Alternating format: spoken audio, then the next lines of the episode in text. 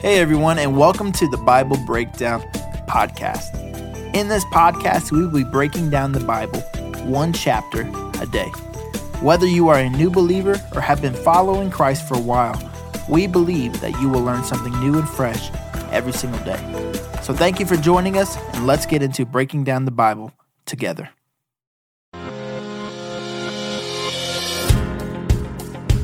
Well, hello and welcome back to our journey through the book of Leviticus. Today is Leviticus chapter 11. And once again, as we have been saying, the goal of the entire book of Leviticus is to teach a slave nation how to be free and how to stay free. And so, what God does is He lays out some straightforward rules to help them know where their boundaries are. Hey, here's good things, do these things. Hey, here's dangerous, difficult, not good things. Stay away from the poison, stay away from the bad because God was interested in their freedom. And if God hadn't done this, at the end of the 40 years of wandering, there would have been no nation of Israel to then go into the promised land. They would have been dead of disease or, or famine or a neighboring army. They, they wouldn't have known how to stay free. And so that's why God does this, is to teach them how to stay free and also to teach them how to stay in his favor and stay in his presence. And today is one of those where we're just going to read straight through it. it. It is a long chapter, but it has a very simple meaning. And the meaning is these animals are safe to eat, eat these animals. These animals are not good to eat, stay away from these animals. You got to imagine, these people had grown up in an area that was in Egypt and they didn't go on vacations like we do nowadays. They didn't get to experiment. They probably eat the same kind of food forever. Well, now they're in a completely different area and they're having to live off the land, having to try to trade with neighboring nations, have all these different things. And they don't know what should be eaten and what should not be eaten. And there were different kinds of clean animals and different kinds of unclean animals. And that's there were different reasons. And honestly, a lot of people have done research on these and say that a lot of the unclean animals also are unhealthy animals to eat. They can bring on heart disease and different things. And it's been amazing to, see over the years how some doctors and different things have said, wow, there's such wisdom in a lot of the animals that God says to not eat. Turns out that these are bad for you. So God knows exactly what He's doing. So, what we're going to see right here is kind of dietary restrictions or opportunities where God is saying, hey, these are not good for you. Stay away from them. These are the great ones.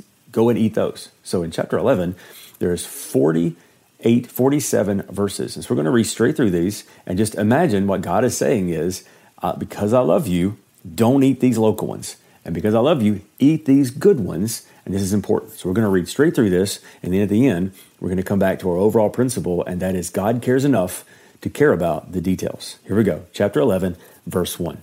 Then the Lord said to Moses and Aaron, Give the following instruction to the people of Israel. Of all the land animals, these are the ones you may use for food. You may eat any animal that has completely split hooves and chews the cud. You may not, however, eat the following animals that have split hooves that chew the cud, but not both. The camel chews the cud, but does not have split hooves. So he is ceremonially unclean for you. The hyrax chews the cud and does not have split hooves, so he is unclean. The hare chews the cuds, chews the cud, but does not have split hooves, so he is unclean. The pig evenly split hooves, but does not chew the cud, so it is unclean. You may not eat meat uh, of these animals or even touch their carcasses. They are ceremonially unclean for you. Of all the marine animals, these are the ones you may use for food. You may eat anything from water if it is both fins and scales, whether taken from salt water or from streams. But you must not eat animals from the sea or from rivers that do not have both fins and scales. They are detestable to you. This applies to both little creatures that live in shallow water to all the creatures that live in the deep water. They will always be detestable for you. You must never eat the meat or even touch their dead bodies. Any marine animal that does not have both fins and scales is detestable to you. Verse 13 These are the birds that are detestable to you. You must not eat them the griffin vulture, the bearded vulture, the black vulture, the kite, the falcons of all kinds, ravens of all kinds, the eagle owl, short eared owl, the seagull hawks of all kinds, the little owl, the cormorant, the great owl, barn owl, the desert owl, the Egyptian vulture, the stork, herons of all kinds, hoopoes, and the bat. You must not eat winged insects that walk along the ground. They are detestable to you. You may, however, eat winged insects that walk along the ground and have joint legs so that they can jump. These insects you are permitted to eat, including all of the kinds of locusts, bald locusts, crickets, and grasshoppers. All other winged insects that walk along the ground are detestable to you. Verse 24 The following creatures will make you ceremonially unclean. If any of you touch their carcasses, you will be defiled until evening. If you pick up their carcasses, you must wash your clothes, and you will remain defiled until evening. Any animal that has split hooves that are not evenly divided or does not chew the cud is unclean for you. If you touch these carcasses of such an animal, you will be defiled. Of the animals that walk on all fours, those who have paws are unclean. If you touch the carcass of such an animal, you will be defiled until evening. If you pick up its carcass, you must wash your clothes, and you will remain defiled until evening. These animals are unclean for you. Of the small animals that scurry along the ground, these are unclean for you the mole rat, the rat, large lizards of all kinds, the gecko, the monitor lizard, the common lizard, the sand lizard, and the chameleon. Of all of these small animals are unclean for you. If any of you touch the dead body of such an animal, you will be defiled until evening. If such an animal dies and falls on something, that object will be unclean. This is true whether the object is made of wood, cloth, leather, or burlap. Whatever its use, you must dip it in water, and it will remain defiled until evening. After that, you will be ceremonially clean, and may it may be used again.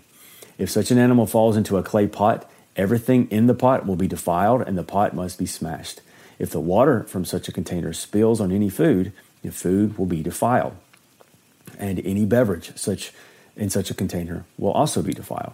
Any object on which the carcass of such an animal falls will be defiled.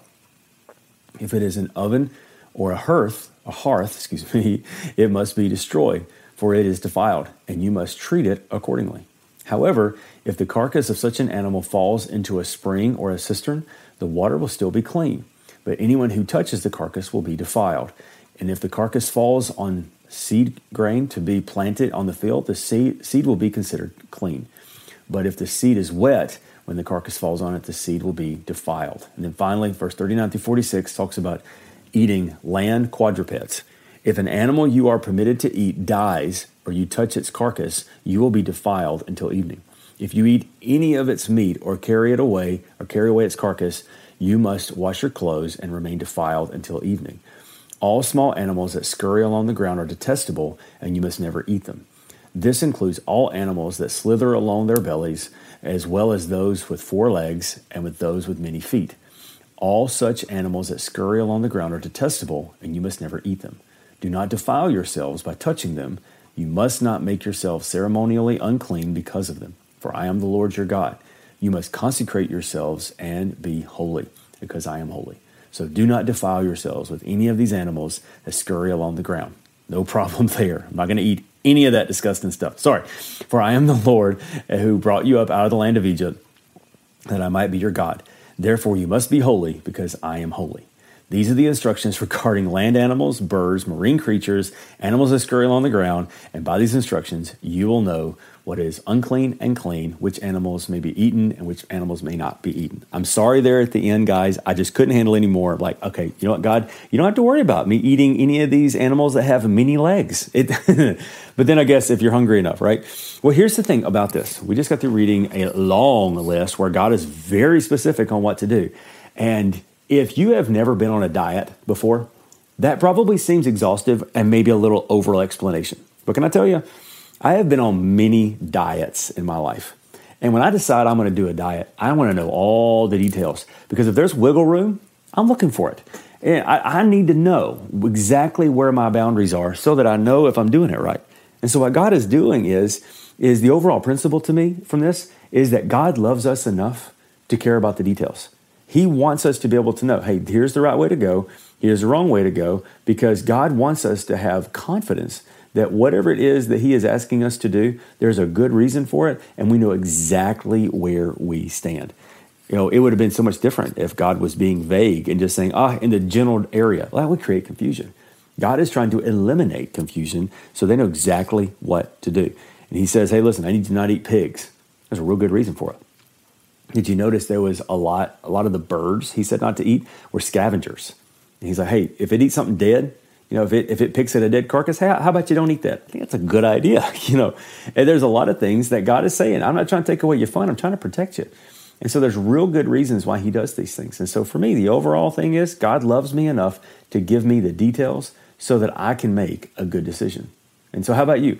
Out of all of that, do you see that overarching principle that God loves us enough to tell us so that we can make good decisions. I look forward to hearing in the comments this long chapter and maybe what your experience is with doing diets. And if you could kind of hear some of that making sense. Look forward to seeing you next time right here for our journey through the book of Leviticus.